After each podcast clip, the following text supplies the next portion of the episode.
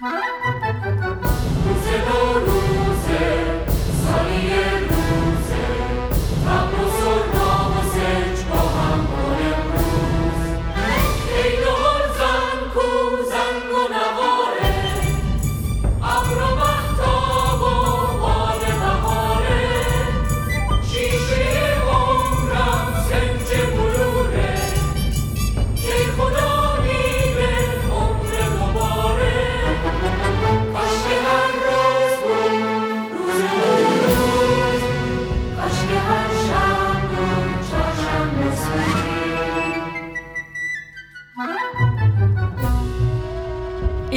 تهران است. صدای رادیو فرشته.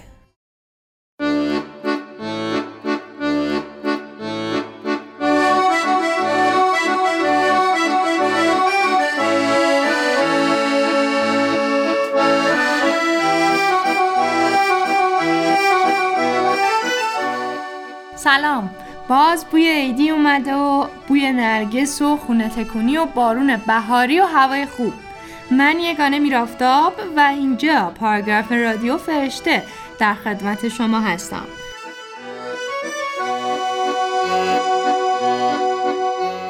خب اول بریم سراغ پرفروشترین های این روزها. کتاب های یووال نو هراری انسان خردمند و انسان خداگونه همچنان جز پرفروشترین های این روزها هستند. اگر علاقه من به دونستن در حوزه تکامل و تاریخ بشری هستین خوندنشون می‌تونه براتون جالب باشه.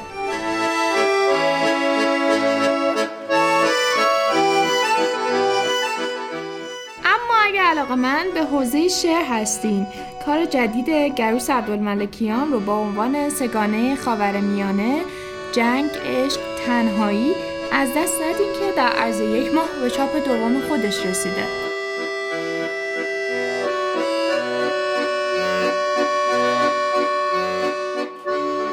آدم ها می روند می روند می روند اما دور نمی شوند.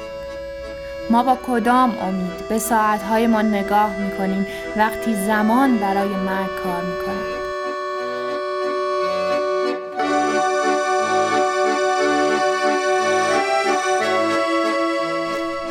علاقمندان به رمان‌های فاخر ایرانی هم یک خبر خوب دارم که کار جدید استاد محمود دولت آبادی با عنوان عبور از خود از سرگذشت اخیرا توسط نشر چشمه منتشر شده که این اثر ده سال زمان برد که به چاپ برسه و نکته جالب درباره این اثر نسبت به آثار قبلی ایشون که در واقع اینو متمایز می‌کنه این هستش که در این کتاب ما سری از بیوگرافی و خاطرات ایشون رو این بار از زبون خودشون دنبال می‌کنیم.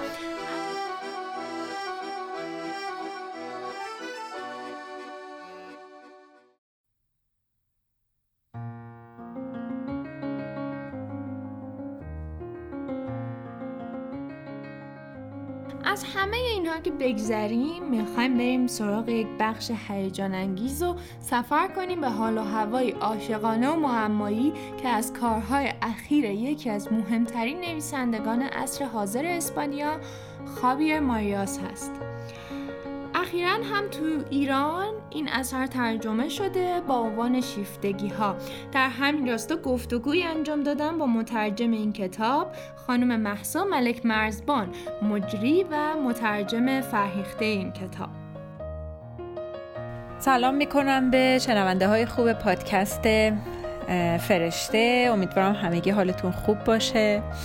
در مورد شیفتگی ها هرچی بگم کم گفتم. راستش این شاید اینطوری بگم بهتر باشه که بهترین اثری که تا الان من خوندم و ترجمه کردم و به راحتی می‌تونم به جرأت بگم که بالای کارنامه کاری من ایستاده شیفتگی ها البته کنار قلبی به این سپیدی این دو اثر رو فوق العاده دوست دارم.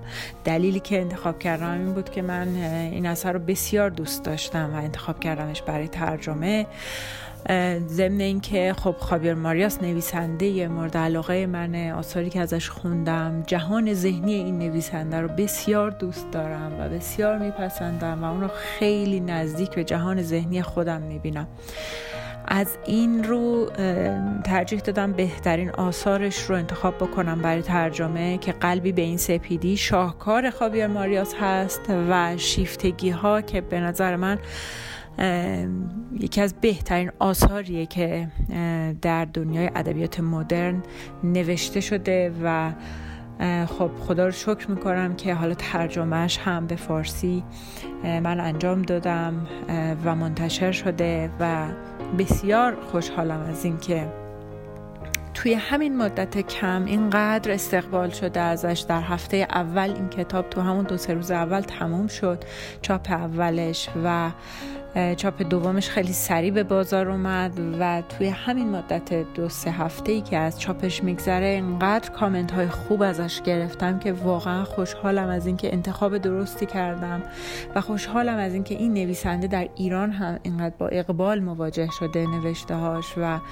جملاتش توصیف های بی که از جهان عاشقی داره از رابطه داره از آدم ها داره و اینکه انقدر اینها رو زیبا نوشته و من بهش لقب نویسنده جینیس دادم. به نظر من نابغه است این نویسنده در اون چیزی که در تفکری که داره و این رو اینقدر زیبا بیان می‌کنه که با فاصله از بسیاری از آثار ادبیات مدرن ایستاده به نظر من و این فقط نظر من نیست. خیلی از نویسنده های مطرح دنیا و منتقدین زبده معتقدن که بهتر از خابیر ماریاس در ادبیات امروز ما کسی رو نداریم.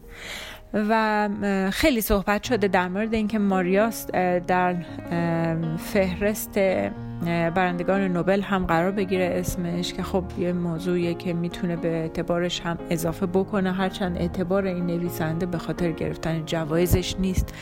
چیزی که من خودم خیلی بهش اعتقاد ندارم که حالا یه نویسنده به خاطر جوایزی که گرفته حالا یا نوبل یا هر چیز دیگه ای اعتبار پیدا کرده به نظر من تمام اعتبار یک نویسنده اونجاییه که مردم جهان بتونن باهاش ارتباط برقرار بکنن جملاتش رو دوست داشته باشن شیوه تفکر اون نویسنده رو بپسندن و اینقدر ازش تاثیر بگیرن که تا سالها اون تأثیر گذاری توی ذهنشون بمونه و یادشون بیفته در تنهاییشون در عشق ورزیشون در بحرانهای زندگی در پستی ها و بلندی ها یاد این بیفتن که آه چون این اتفاق منو یاد اون چیزی انداخت که خابیر ماریاس گفته و این فکر می‌کنم بهترین هدیه است برای نویسنده که اینطوری آدمان کارش رو دوست داشته باشن و بخونن.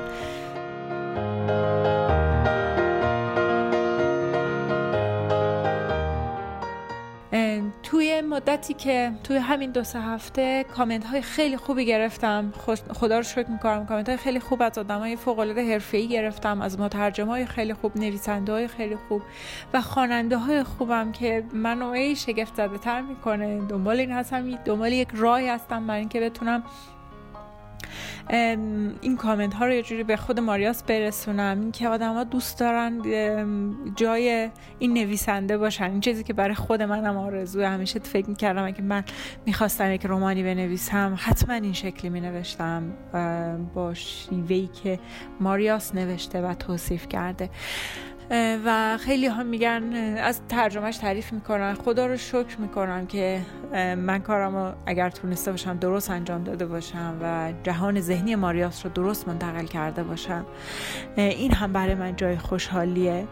و اینکه چقدر آدم خوب باش ارتباط برقرار کردن. این جملاتی که داره میاد از آدم های ناشناسی که دارن میگن چقدر قشنگ با کتاب ارتباط گرفتن اینا همه نشون میده که چقدر این نویسنده نویسنده درستیه این انتخاب انتخاب درستی بوده برای اینکه من معتقدم هر مترجمی یک یک رسالتی هم داره یک هدف نهایی هم داره برای اینکه بتونه آثاری رو که معرفی می‌کنه به جامعه خودش قابل دفاع باشه و پشتش بیسته. من واقعا در مورد این دو کتاب می‌تونم بگم با قدرت پشت هر دو ایستادم و ازش دفاع می‌کنم. اما اینکه اگر بخوام در مورد ماریاس بگم ماریاس یکی از مهمترین چهره های ادبیات امروز دنیا و کشور خودش اسپانیاست. جایزه های زیادی در حوزه ادبیات اسپانیا برده توی ایران هم و حال به خاطر قلبی به این سپیدی و همینطور کتاب شیفتگی ها بیشتر شناخته شده خوشبختانه. و اینکه رمان شیفتگی ها از جدیدترین آثارشه. هرچند آخرین اثرش رو هم من دارم این روزها می‌خونم و انشالله به زودی ترجمهش می‌کنم. منتظر برتا ایسلا هم باشید. برتا ایسلا عنوان آخرین کار ماریاس هست که در سال 2018 منتشر شده. این رو هم بهتون بگم. به شما شنونده های خوب فرشته پادکست فرشته میگم.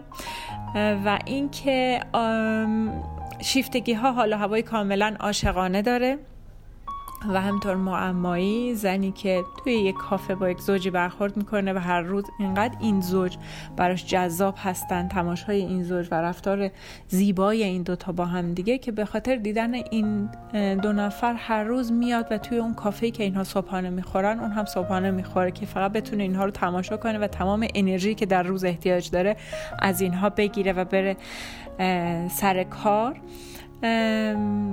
و در واقع رمان در ادامه خودش شاید اون چیزی که بتونم بهتون بگم در مورد بهای عشق صحبت می‌کنه. اینکه آدم ها چقدر حاضرن برای رابطه عاشقانه خودشون و برای عشقی که توی دل خودشون دارن که خیلی وقتها اون رو نمی‌تونن بروز بدن و تا سالها فقط خودشون می‌دونن که یک آدمی رو چقدر دوست دارن و فقط می‌تونن تماشاش بکنن چه بهایی حاضرن بدن.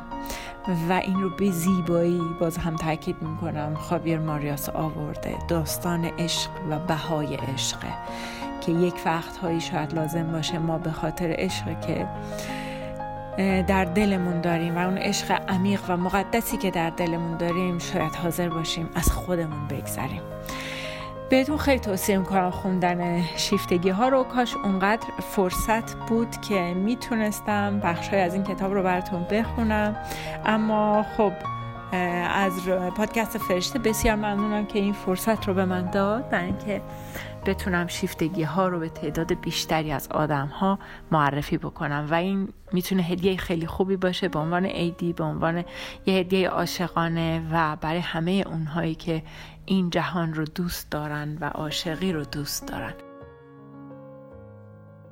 سال خیلی خوبی رو براتون آرزو می‌کنم با بهترین آرزوها و رنگیترین آرزوهایی که می‌تونم براتون میفرستم. امیدوارم که خوب و خوش و سالم باشید. به رغم همه دردها اتفاقها بحرانها و مشکلاتی که هممون داریم. امیدوارم خوب باشید. تا یک وقتی که همدیگر رو ببینیم. مرسی و خدا نگهدار.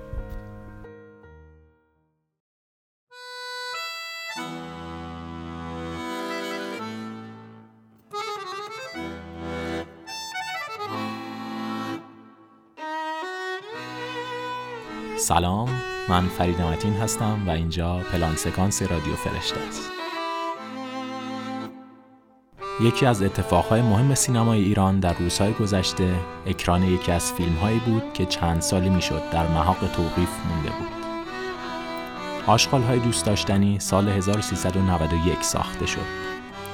نویسنده و کارگردان فیلم محسن امیر یوسفیه.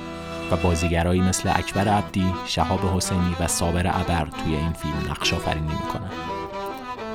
فیلم به وقایع سال 88 می‌پردازه و البته به همین دلیل هم نتونسته بود مجوز نمایش بگیره.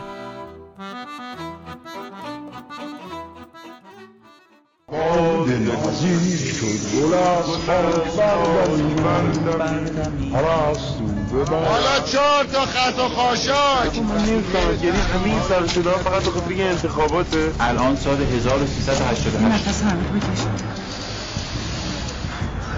نترسیم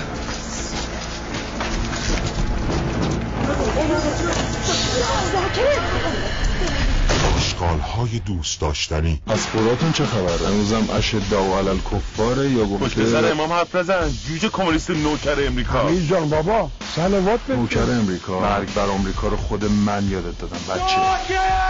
دعوا نکنید آخه اینم که ما این که باید خفه شیم ما این که باید خفه خون بگیریم. بلشون کن. سه تا آدم گندن یه شهید یه کشته یه مهاجر. من و تو چی هستی دوتا کبوتر عشق. آشقال های دوست داشتنی فیلمی از محسن امیر یوسفی.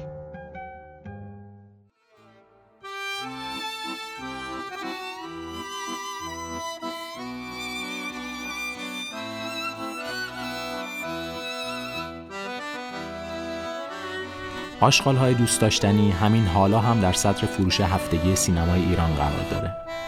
و تونسته توی این سه هفته از اکرانش دونیم میلیارد بفروشه.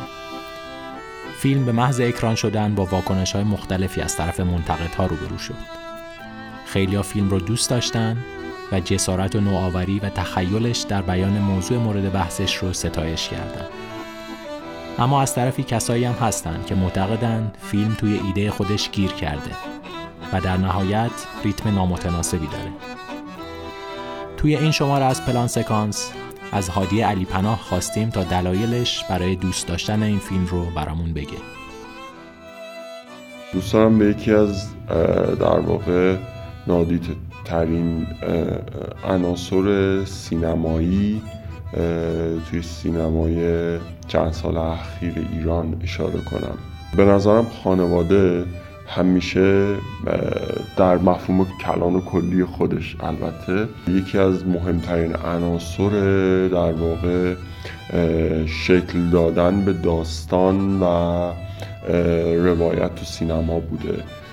و شاید مهمترین و بارزترین مثالش هم شالوده و پیکره کلی هالیوود باشه. صنعت بزرگ سینمای دنیا همواره تلاش کرده با اتکاب مفهوم خانواده و استفاده از اون در واقع مفاهیم مختلفی رو گسترش بده تاکید بکنه روش و به شکلهای مختلف توی دوره های زمانی مختلف به اقتضای در واقع شرایط مختلف فرهنگی سیاسی اجتماعی همیشه به یک نوعی این مفهوم خانواده و عنصر خانواده بوده که تونسته هم در شکل جزئی خودش که میشه خانواده به عنوان پدر مادر و فرزندان و هم در مفهوم کلی خودش که خانواده اجتماعی می‌تونه باشه با کنار هم گذاشتن نژادها و افکار مختلف کنار یکدیگه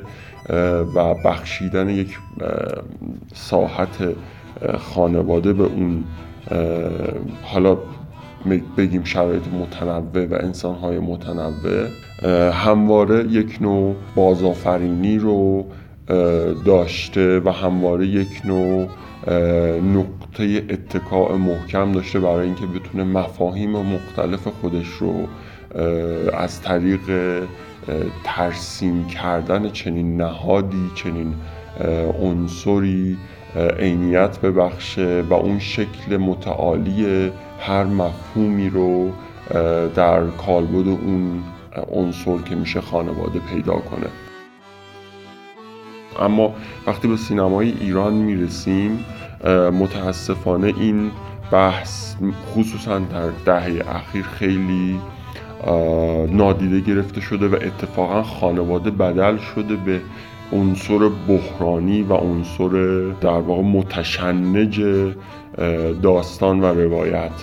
شاید فیلمساز ایرانی به این دلیل که خیلی نمی‌تونه بیرون از نهاد خانواده و جغرافی های خانه مسئله مسئله و دغدغه اجتماعی فرهنگی و سیاسی خودش رو مطرح کنه همواره یک جورهایی همه چیز رو ریخته درون کالبد خانواده.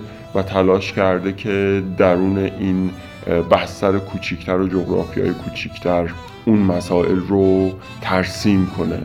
و فراموش هم کرده که خانواده می‌تونه عنصری درمانگر باشه می‌تونه هر آرزه و آسیبی هم که وجود داره با استفاده و اتکا به این عنصر در واقع ترمیم بشه و درمان بشه. کاری که محسن امیر یوسفی توی آشغال های دوست, دوست داشتنی انجام میده. یعنی در واقع شما یک بازه بسیار فراخ از تاریخ سیاسی اجتماعی فرهنگی ایران رو می‌بینید که فیلمساز تلاش می‌کنه با دعوت کردن اون به کانون خانواده به درون این جغرافیای محدود و به کار انداختن رابطه روابط در واقع صمیمانه بین اعضای این خانواده با وجود تمام اختلاف نظرهایی که دارن با وجود تمام در واقع تشتت آرایی که بینشون هست همواره وقتی دعوت میشن حالا اینجا در این فیلم به توسط مادر فیلم به درون این کانون و به گفتگو متوجه میشیم که میشه در واقع اون آسیب ها رو اون اختلاف ها رو اون تشنج رو به یک شکلی اینجا خونسا کرد درمانش کرد و راه چاره براش پیدا کرد. به نظرم این دستاورد بزرگ محسن امیر یوسفی توی آشغال های دوست داشتنیه که علاوه بر تاکید بر مسئله گفتگو نهاد خانواده رو درک می‌کنه اهمیتش رو و خاصیت درمانگریش رو و از اون استفاده می‌کنه برای اینکه حرف خودش رو بیان کنه مسئله خودش رو ترسیم کنه و مهمتر از ترسیم پا فراتر بگذاره به عنوان یک هنرمند یک فیلمساز من تلاش کنه برای ارائه راهکار برای پیشنهاد درمان برای پیشنهاد وضعیت بهتر از مسیر مشخص که گفتگوست. گفتگو در قالب یک خانواده است.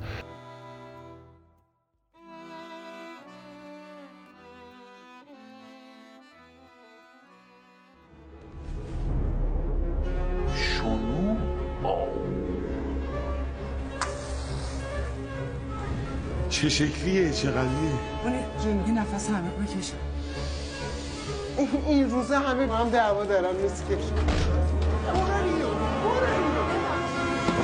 آشخاله دوست داشتنی. فیلمی در مورد خانواده من یعنی خانواده ما. من یه بغلی داشتم. خانواده ما هر کدوم بر خودشون یه سازی می‌زنه. فقط هیچ کدوم هم دیگر قبول نداره منیر گوشتو بگیر. ولی مهم نیست. با شرکت خودم شیرین یزدانبخش پسر کوچیکم حبیب رضایی که خارج درس خونده. با شرکت پسر بزرگم صابر ابر که جپ هست. دختر خالم هدیه تهرانی که یه خوبه اخلاقش دوست دختر خالم نگار جواهریان که قرار ایشالله با همون فامیل بشه. و با شرکت شوهرم اکبر عبدی که خیلی مرد محترمیه بازم این؟ بازم شوهرم حاج آقا اکبر عبدی. و با شرکت داداشم شاب حسینی که هیچ وقت رو حرف من حرفی نمی‌زنه. نوبت رگ اصلی آبجی و با شرکت در خونمون که نقش مهمی تو این فیلم داره. آشغال های دوست داشتنی فیلمی از محسن امیر یوسفی.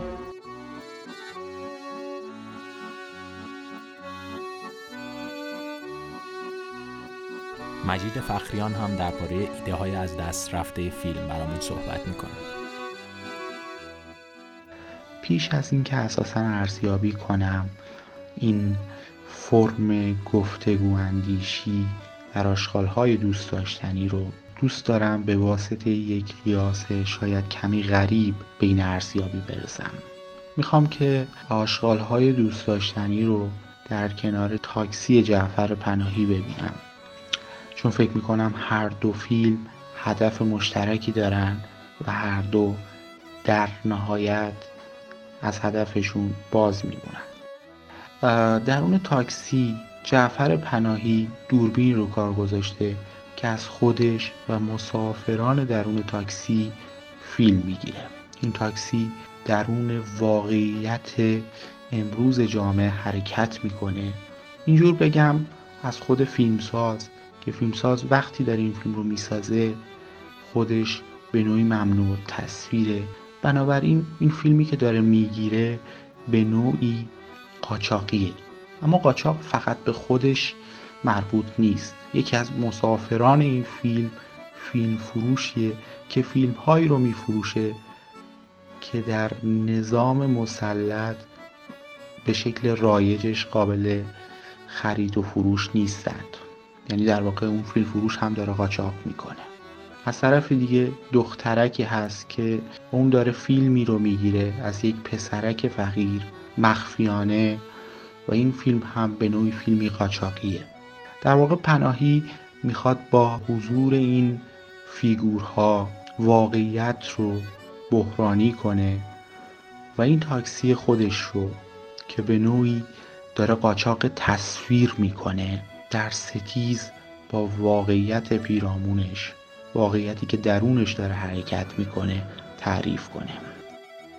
از اون طرف آشغال های دوست داشتنی هم کمابیش داره همین کارو می‌کنه. این بار نه درباره واقعیت امروز که درباره یک تاریخ می‌خواد صحبت کنه. تاریخ یک کشور. نزاع نهله های مختلف درون این تاریخ. لیبرال ها چپ ها بازاری ها و و و. این بار یک خونه و یک مادر در مرکزیته و در کنار همه تصاویر همه اون ویدیو چت ها همه اون تصاویر تلویزیونی چهار قاب عکس هم هست. و این چهار قاب عکس که چهار فرد یا بهتره بگم چهار اندیشه مختلف همون چهار نهله هستند که حالا می‌خوان با هم گفتگو کنن. و البته مادر که سر این گفتگو رو باز می‌کنه دنبال چیزهای قاچاقی میگرده که درون این خونه هست و اون ازش بیخبره. نکته مهم این ماجرا اینه که امیر یوسفی اومده این چهار نفر رو با تیپ های آشنای بسری که قبلا در فیلم های دیگه دیدیم شخصیت پردازی می‌کنه. هیچ کدوم از این آدم ها به معنای واقعی شخصیت نیستن. کاملا آمدانه اومده از تیپ های استفاده می‌کنه که درون تصاویر مختلف دیدیم. یعنی در کنار همه این تصاویر عکس ها فیلم ها ویدیو چت ها حالا این چهار قاب عکس هم تعریفشون از این چهار قاب عکس هم به نوعی تعریف فیلم های دیگه از این آدم هاست. خودش کمتر کاری می‌کنه. خودش در واقع می‌خواد از هم از دل همون فرم گفتگو اندیشی این چهار نفر رو این چهار تصویر رو بگذاره کنار همدیگه و کمی سمپاتی نشون بده به تصویر دیگری که نمی‌تونه به اندازه اونها حضور داشته باشه و همواره حضورش در همین جمع چهار نفرم یک حضور قاچاقیه. مسئله اینجا ایجاد میشه که امیر یوسفی هیچ برنامه‌ای برای صناعت تعریف شده توسط خودش نداره. خب همه این تصاویر از چیزهای مختلف اومدن. به نوعی از چیزهای دیگه از چیزهای موجود وام گرفته شدن. و حالا شاید نیاز به کمی پارودی در برخورد به اینها بود و یا کار پیچیده تر این که واقعیت رو به درون این صناعت وارد کنه و این صناعت رو تحت تاثیر خودش قرار بده. در تمام طول فیلم یک سری آدم می‌خوان بیان ولی هیچ کس نمیاد و فیلمساز در دل همون صناعت خودش گیر میفته کار امیر یوسفی در نهایت میشه همون فیلم های دیگه. یعنی باز تولید همون فیلم های دیگه و حتی باز تولید اندیشه اون فیلم ها آشغال ها وقتی تعریف می شدن برای ما که بو می گرفتن که بوشون سراسر این خونه رو اشغال می کرد اون وقت همون کسانی که قرار بود این خونه رو تفتیش کنن حالا با یه سوال روبرو می شدن چی کار باید چطور باید به این خونه نزدیک شد؟ این کارها رو نمی‌کنه. و فیلم در دام همون موجودیت فیلم های دیگه گیر میافته. مسئله انتهایی درباره هر دو فیلم اینه که این دو به نوعی صداهای دیگر جامعه هستند و متاسفانه چنان از اهمیت تصویر و سینما غافل میشن که میشن شبیه همون فیلم های دیگه. حتی از اون فیلم های دیگه از اون فیلم های موجود هم عقبتر نیستن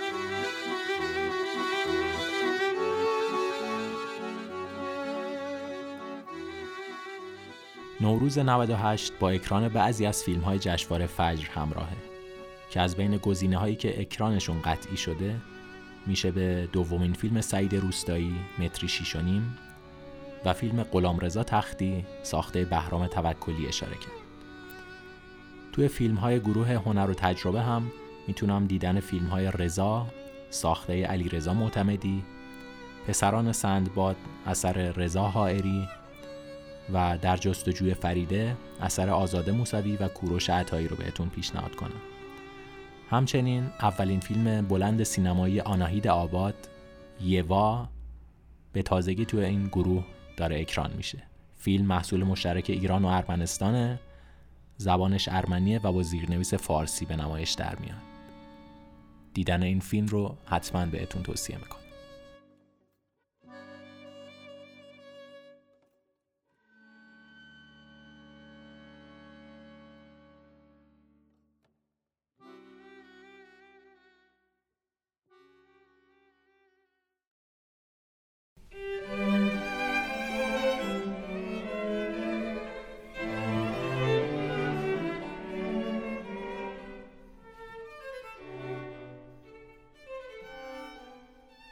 سبا مبینی هستم. اینجا قاب رادیو فرشته است.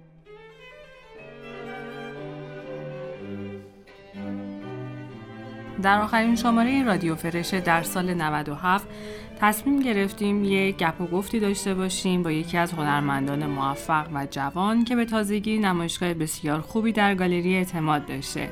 صحبتی داریم با لیلا ویسمه. لیلا جون خیلی خوش اومدی. می‌خواستم در ابتدا از آخرین نمایشگاه در گالری اعتماد شروع کنم. بفرمایید. اول سلام می‌کنم. مرسی از دعوتتون. در مورد نمایشگاه باید بگم که برخلاف چیزی که تصور می‌کردم استقبال خوبی شد و با اینکه نمایشگاه سیاه بود به قول خیلی از دوستان ولی برام جالب بود که نمایشگاه رو دوست داشتن و اونطور که خودم می‌خواستم همه چیز پیش رفت. دلیل اینکه کل نمایشگاه رو سیاسفید انتخاب کردی چی بود؟ و این نمایشگاه یه چی تفاوت ویژه‌ای هم که داشتش این بودش که توی این نمایشگاه تو چیدمان داشتی. من تا به حال هیچ چیدمانی از تو تو هیچ کدوم از نمایشگاهات ندیده بودم. این در مورد چیدمانت یک توضیحی میدی؟ اول از همه در مورد فضای سیاسفید کارهام خب اصولا فضای زیست نقاش یا هر کسی که توی حوزه تجسمی یا موسیقی کار می‌کنه روی آثارش تاثیر می‌ذاره. من هم توی شرایطی بودم که نتونستم با رنگ ارتباط برقرار کنم حداقل برای دوره خاصی و منجر شد به خلق این کارهای سیاسفید. در مورد چیدمانم باید بگم از نظر من توی هنر معاصر چیدمان نقش اساسی رو بازی می‌کنه. فکر می‌کنم چیدمان باعث میشه که مخاطب شاهد یک گفتگویی بین چیدمان و اثر هنری بشه و بتونه که ارتباط بهتری برقرار کنه با آثار و همینطور با فضای زیست هنرمند. و چیدمانی که من انتخاب کردم بخشی از وسایل زندگی شخصی خودم بود. و خب سازم رو که نتونستم بیارم یک ماکت توی اندازه طبیعی مجبور شدم بسازم ولی همون میز و صندلی که ازش استفاده هر روزه می‌کنم رو توی چیدمانم گذاشته بودم و حتی وسایل شخصی مثل لباس یا چکمه که سالها ازش استفاده می‌کردم و همراه هم بوده. و احساس می‌کردم که این می‌تونه مکمل نقاشی های من باشه. چون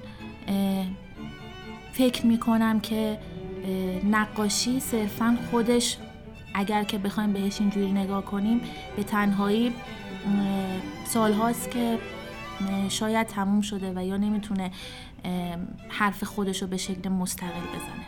البته خب این نظر شخصی منه و ممکنه خیلی مقطعی باشه و توی این دوره احساس من اینطور باشه. در قبال ارائه آثارم. شیوه ارائه آثارم. بهتر اینطور بگم. تا با حال چند تا مجموعه داشتی با گالری اعتماد که قبل از اونم با گالری دی فکر می‌کنم نمایشگاه داشتی. خب ولی خب هر کدوم از کارات یه فصل جدیدی بوده و یک اتفاق جدیدی رو به وجود آورده. در مورد این نمایشگاه های مختلفی که داشتی توی یعنی فکر می‌کنم یک فاصله چند ساله هم داشته بینشون. ممتد نبوده هم یعنی هر سال بخوای داشته باشی. در مورد این بگو و مجموعه هایی که داشتی خب هر کدومشون چه تفاوتی رو داشتن و چی رو بیشتر دنبال می‌کردی؟ بله من کارم رو به خانم سلحشور شروع کردم توی ایران با گالری دی مجموعه مادری برای زمین رو اونجا ارائه دادم که خیلی اون مجموعه رو دوست داشتم. هنوزم بیشتر از تمام مجموعه ها اون مجموعه رو دوست دارم. بعد از اون به خاطر تعطیلی گالری دی من کارم رو با گالری اعتماد شروع کردم از سال 93 البته قبل از اون با یک نمایشگاه گروهی توی دوبی بود که کارم با آقای اعتماد شروع کردم. تا بال دو مجموعه اونجا به نمایش گذاشتم. یکی باعث تمام دردسرها خرگوش ها بودند که سال 2014 بود و بعد از اون بعد از یه چهار سالی تاخیر این مجموعه رو به نمایش گذاشتم. ما بین این دوتا مجموعه مجموعه شکار رو توی روم به نمایش گذاشتم توی گالری مک. اونم تجربه جالبی بود. خب feedback آدمایی که توی خارج از ایران. کاراتون دیدن مخاطبت بودن feedback اون نمایشگاه چطور بود؟ به هر حال اون تو یه سری چیزهایی رو داری الان مثل نمایشگاه آخره دید. سیاه سفیدایی که طبق صحبت خودت داری میگی به خاطر اوضاع شرایط سیاه سفید انتخاب کردی. خب برای ماها قابل درکه و برای ماها ملموسه. ولی خب این اتفاق شاید توی اروپا برای اونها یه ذره عجیب باشه. در مورد این هم برامون می‌تونی بگی؟ از نمایشگاه شکار توی روم استقبال خوبی شد. اما طبق گفته منتقدایی که بعدها توی روزنامه نوشتن نقاشی های من رو خیلی خشن و تند و تلخ دیدن. نقاشی ها رو دوست داشتن و نوشته بودن که این نقاشی ها اینقدر خوب هستن که ولی نمی‌تونی روی دیوار خونتون داشته باشی. بیشتر مجموعه رنگیمو دوست داشتن و بیشتر از مجموعه قبلیم و کارهایی که لابلای سری مجموعه کار کرده بودم استقبال شد و نمایشگاه خیلی دیده شد. منتها کارهای من رو خیلی تند و تلخ و خشن می‌دونستن. این شد که احساس کردم این مجموعه ها رو زیاد اونجا دوست ندارم ولی کارهای رنگی رو برعکس خیلی دوست داشتن خیلی ازشون استقبال شد و هنوز هم همینطوره. همکاری ادامه داره؟ نه نه نه. من از من خواستن که اگر که کارهایی دارم که از مجموعه مادرها هستن یا از کارهای رنگی من هستن ارائه بدم که با توجه به اینکه از اون مجموعه خیلی استقبال شده بود من هیچ کاری از اون مجموعه ندارم. و متاسفانه از اینم معذور بودم که بتونم دوباره اونا رو کار کنم چون شرایط روحی مثلا اجازه نمی‌داد که این کارو بکنم تقریبا یک ساله که کاری به اون گالری ارائه ندادم. خب در مورد کار کردن به صورت خیلی حرفه‌ای که با گالری اعتماد داری این رو دوست دارم در موردش توضیح بیشتری بدی. روند کاری که با گالری داری و با گالری سال هاست که داری کار می‌کنی و جزء آرتیست های با اخلاقی هستی که به گالری و به گالری دارت بسیار پایبند هستی. این رو یه ذره توضیح بده در مورد روند کاری که چند ساله با گالری اعتماد داری کار می‌کنی و به چه شکل هستش رو اگر تو جایی که دوست داری البته. من از سال 93 است که کارم رو با گالری اعتماد شروع کردم. همیشه فضای گالری رو دوست داشتم. و اینکه اون شکل حرفه‌ای ارائه آثار توی این گالری و برخوردی که با هنرمند میشه و انتظاراتی که هنرمند از گالری دار داره اینها رو فکر می‌کنم گالری اعتماد همیشه تونسته برآورده کنه. نمی‌خوام اینجا تعریف کنم بخوام اقراق کنم در مورد این گالری ولی خب برای من شیوه برخورد گالری دار خیلی مهمه. و اینکه بتونیم یه ارتباط کاری همراه با احترام متقابل داشته باشیم.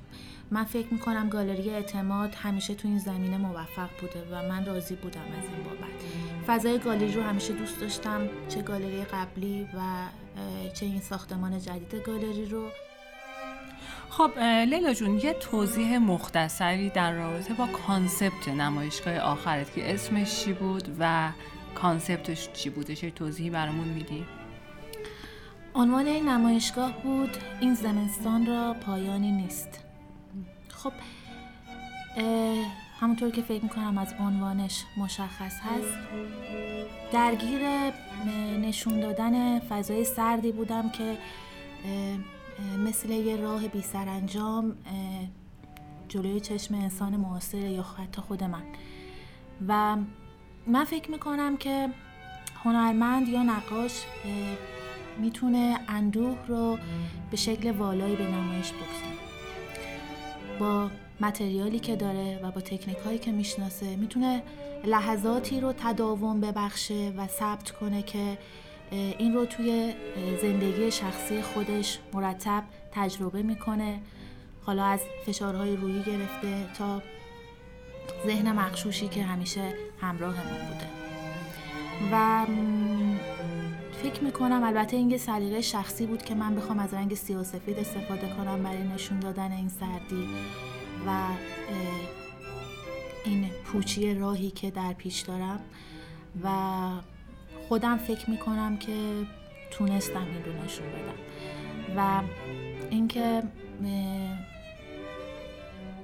کار کردن روی مجموعه برای من تجربه جالبی شد برای اینکه همزاد پنداری کنم با یه نسل گم شده که درگیر این شرایط هستن. مثل خیلی از آدمایی که به موازات من دارن زندگی می‌کنن.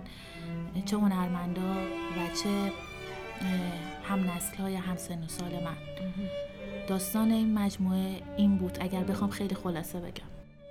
خب لیلا جون مرسی از اینکه دعوت ما رو پذیرفتی. خیلی گپ و گفته خوب و دوستانه بود. ممنون انشالله که سال خیلی خوبی داشته باشی. به امید موفقیت های بیشتر و بزرگتر. خیلی ممنونم. امیدوارم امسال برای شما هم سال خوبی باشه همطور برای همه مردم. در آخر هم گزارشی داریم از روند آخر سال و برنامه های نوروزی و جریانات حائز اهمیت سال آینده با همکاری مدیران گالری های اثر، کاما، او و اعتماد. سلام من مونا خوش اقبال هستم مدیر گالری کاما گزارشی بدم از نمایشگاه آخر سالمون و نمایشگاه سال جدیدمون ما روز 17 اسفند ماه آثار آقای هادی شعبانی رو داریم. آثار خیلی مینیمالی هست و نقاشی خیلی مینیمال هست و روی بوم بزرگ با خودکار کار شده. تکنیکش خودکار هست روی بوم. نمایشگاه ویژه‌ای هست و خیلی حس و حال خوبی داره به اسم فصل سپید. امیدوارم که همه دوستان تشریف بیارن. 17 اسفند آخرین نمایشگاه کاما هست. و بعد از عید 23 فروردین ماه ما یک رویداد خیلی ویژه داریم از خانم مکرمه قنبری مرحوم مکرمه قنبری که خب آثارش در کل دنیا شناخته شده هستش. آخرین فروش مکرمه قنبری خواهد بود و دیگر آثارشون ایشون فروش نخواهد داشت. از طرف سمت foundation ایشون و گالری کاما این نمایشگاه برگزار میشه. خیلی موضوع و concept ویژه‌ای داره به خاطر اینکه ما تمام خونه مکرمه قنبری رو در یکی از قسمت های گالری چیدمان خواهیم کرد و installation داره که از یخچال کمدش لباساش ظروفش که روش نقاشی کرده و به هر lifestyle و زندگی مکرمه رو قرار هست که نشون بدیم و پخش مستندی از ایشون که آقای مختاری ساختن و به نظرم اتفاق ویژه‌ای هستش. 23 فروردین ما امیدوارم که همه تشریف بیارن و مکرمه رو ببینن. آثار دیده نشده مکرمه در کاما خواهد بود. خیلی متشکرم از توجهتون و امیدوارم که ببینیمتون. پیشا پیش سال خوبی هم داشته باشیم. هممون مرسی.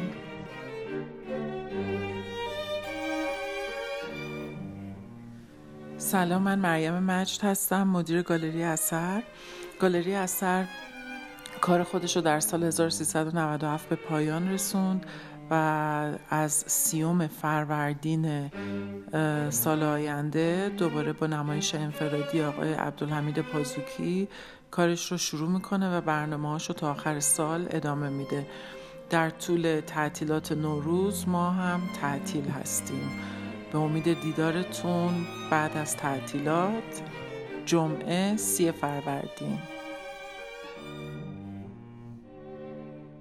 سلام من ارکیده درودی هستم مدیر گالری او.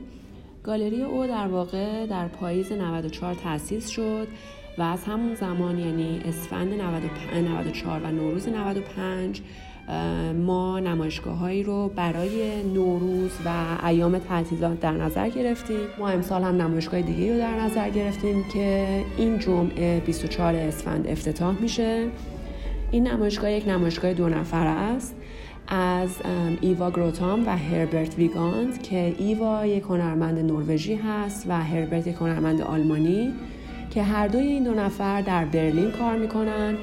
و مجموعی که قرار ما نمایش بدیم مجموعی از کارهای چاپی، طراحی و چیدمان کاغذی هستش که این دو هنرمند برای نمایشگاهی که قرار در واقع در ایران و در گالری ما داشته باشن در نظر گرفتن. در کنار این نمایشگاه در فضای اردیبهشت که در, در واقع در طبقه دوم گالری او قرار گرفته نمایشی از های محمود شهروز و تارا رواسی خواهیم داشت. خیلی از شما ممنونم. امیدوارم که سال خیلی خوبی برای همه باشه و پیشا پیش سال نو رو تبریک میگم. ممنون. با تبریک سال نو من پرگل بزرگ از گالری اعتماد.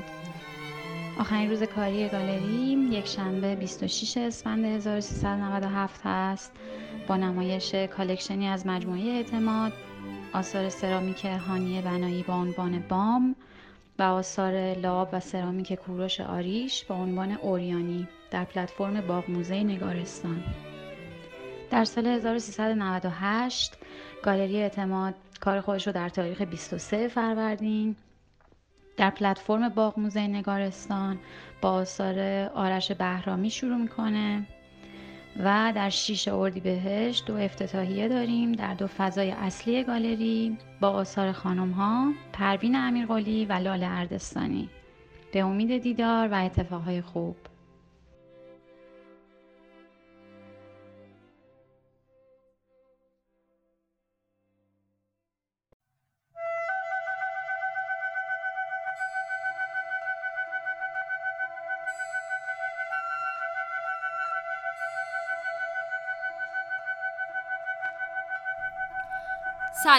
من محسا حاجیان هستم و این پارتیتور رادیو فرشته است.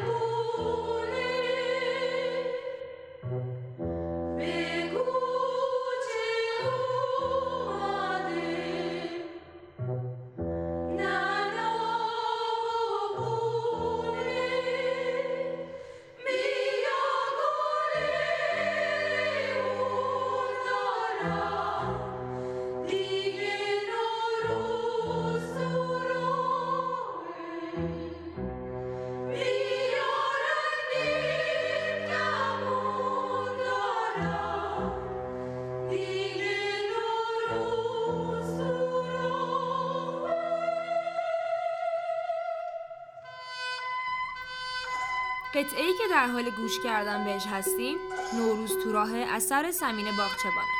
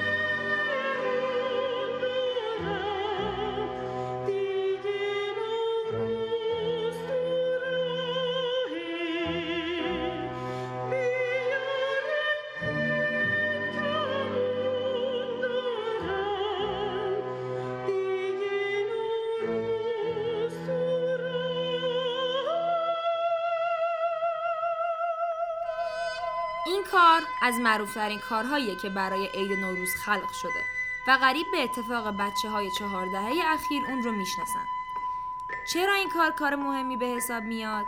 دلیلش اینه که سمین باغچبان تونسته تو این کار قصه سرایی کنه و اینکه موسیقی در عین سادگی یک کار کاملا پخته است و مخاطبش در عین حال هم بچه ها و هم بزرگترها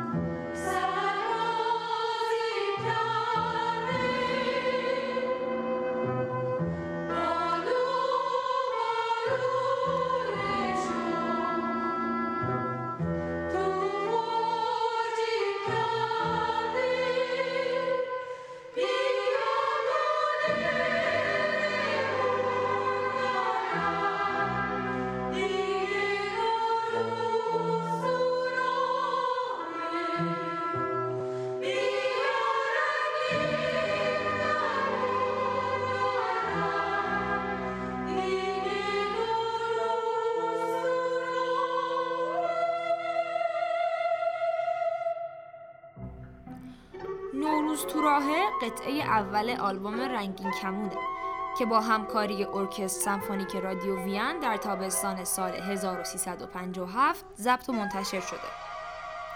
اوریل باغچبان همسر سمین رهبری ارکستر و خوانندگی آوازهای مزو سوپرانوی این آلبوم رو به عهده داشته.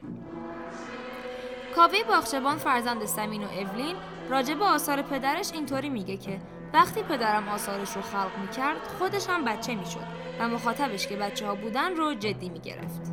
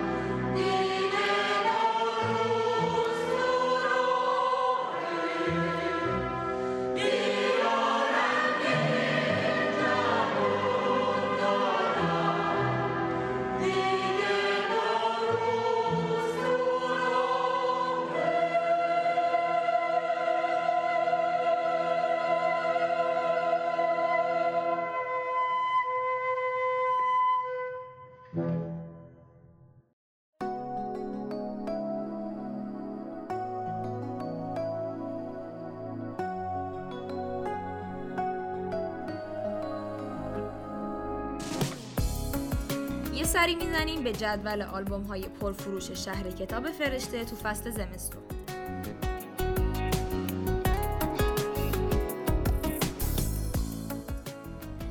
پنجمین آلبوم پرفروش شهر کتاب فرشته آلبوم شهر دیوونه کار احسان خاجه امیریه که تو گروه موسیقی های پاپه یا همیشه دیر بودم یا ازم خسته شدن زود من به هر کسی رسیدم. لحظه خدافزی بود. قلبم اصلا از گذشته. خاطر خوشی نداره. بکشین خاطره رو که قصد خودکشی نداره.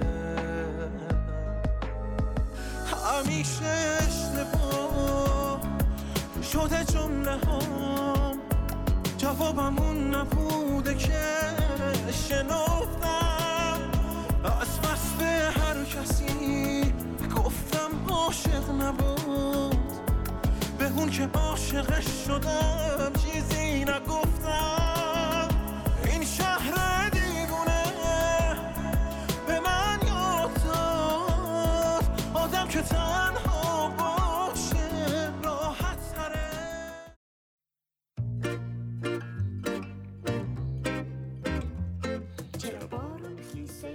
آلبوم یه سر و دو گوش کار نجوا خبازیان که تو ژانر موسیقی کودک قرار می‌گیره چهارمین آلبوم پرفروش فرشته. چرا روزا کوتاه شبا بلند توی زمستون؟ چرا آفتاب انقدر تون میتابه توی تابستون؟ چرا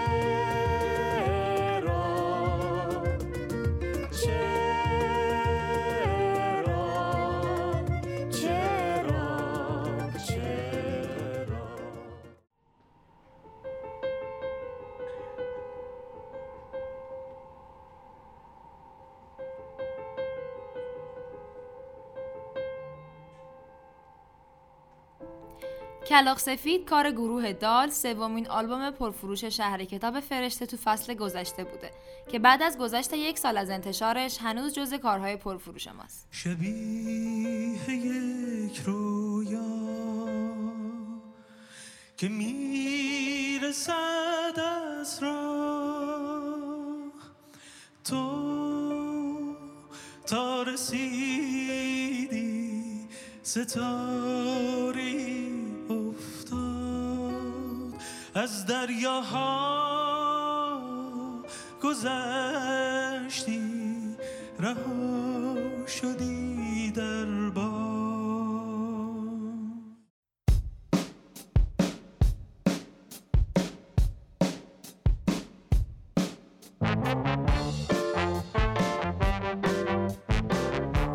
آلبوم 1340 کار گروه بمرانی که توی اون یک سری از آهنگای قدیمی رو بازخونی کردن دومین آلبوم پرفروش ما بوده.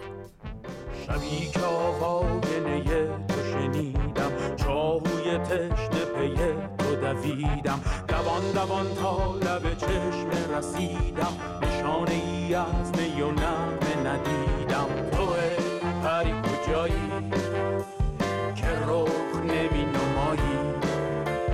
از آن بشت پنهان